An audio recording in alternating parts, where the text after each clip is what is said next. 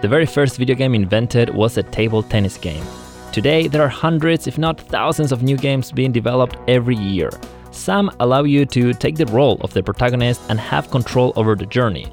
Others are simply there to help you pass the time. But all of them have an impact in our lives.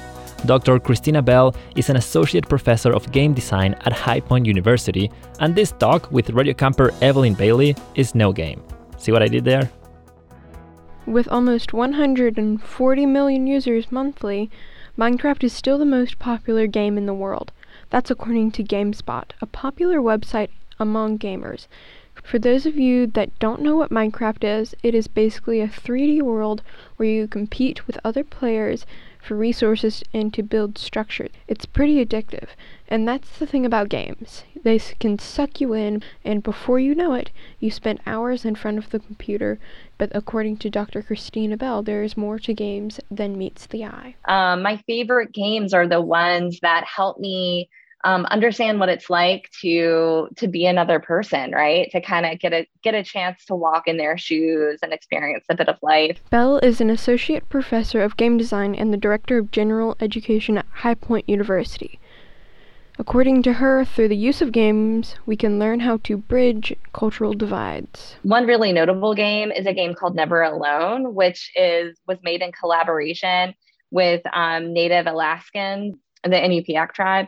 And so the game developers worked with them to create a game that really reflected their culture as a way to sort of preserve it. The game is about a little girl who works with an Arctic fox to save her village from this snowstorm. And as you play the game, you know, the game is drawn in the art style of the Native Alaskans, the, the indigenous Alaskans, and also um, it's based off of a traditional folk story of theirs.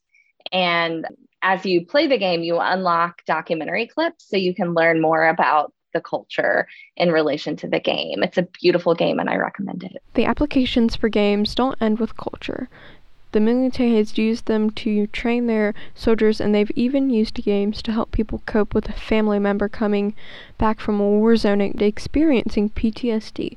So you start to see how there's more to it than just Minecraft and Fortnite. Games give us a chance to experience the world through another person's eyes, similar to reading a book, except you have sort of agency and control over the character's actions. And because of that, um, you feel i would say almost more of a, a connection like if if for example like in a game if a character dies and it's my fault i take that harder than if it happens in a book. And that's because I feel responsible for that character. Like every piece of technology out there, games are not just good or bad, it is what we do with them that can be good or bad. We can use them to address the issues of our world, like lack of representation, or we can use them to waste our time. But according to Dr. Bell, there are some benefits to even those games where the point of it is just to waste time. As you grow up, you feel like everything you have to do has to be very serious and productive.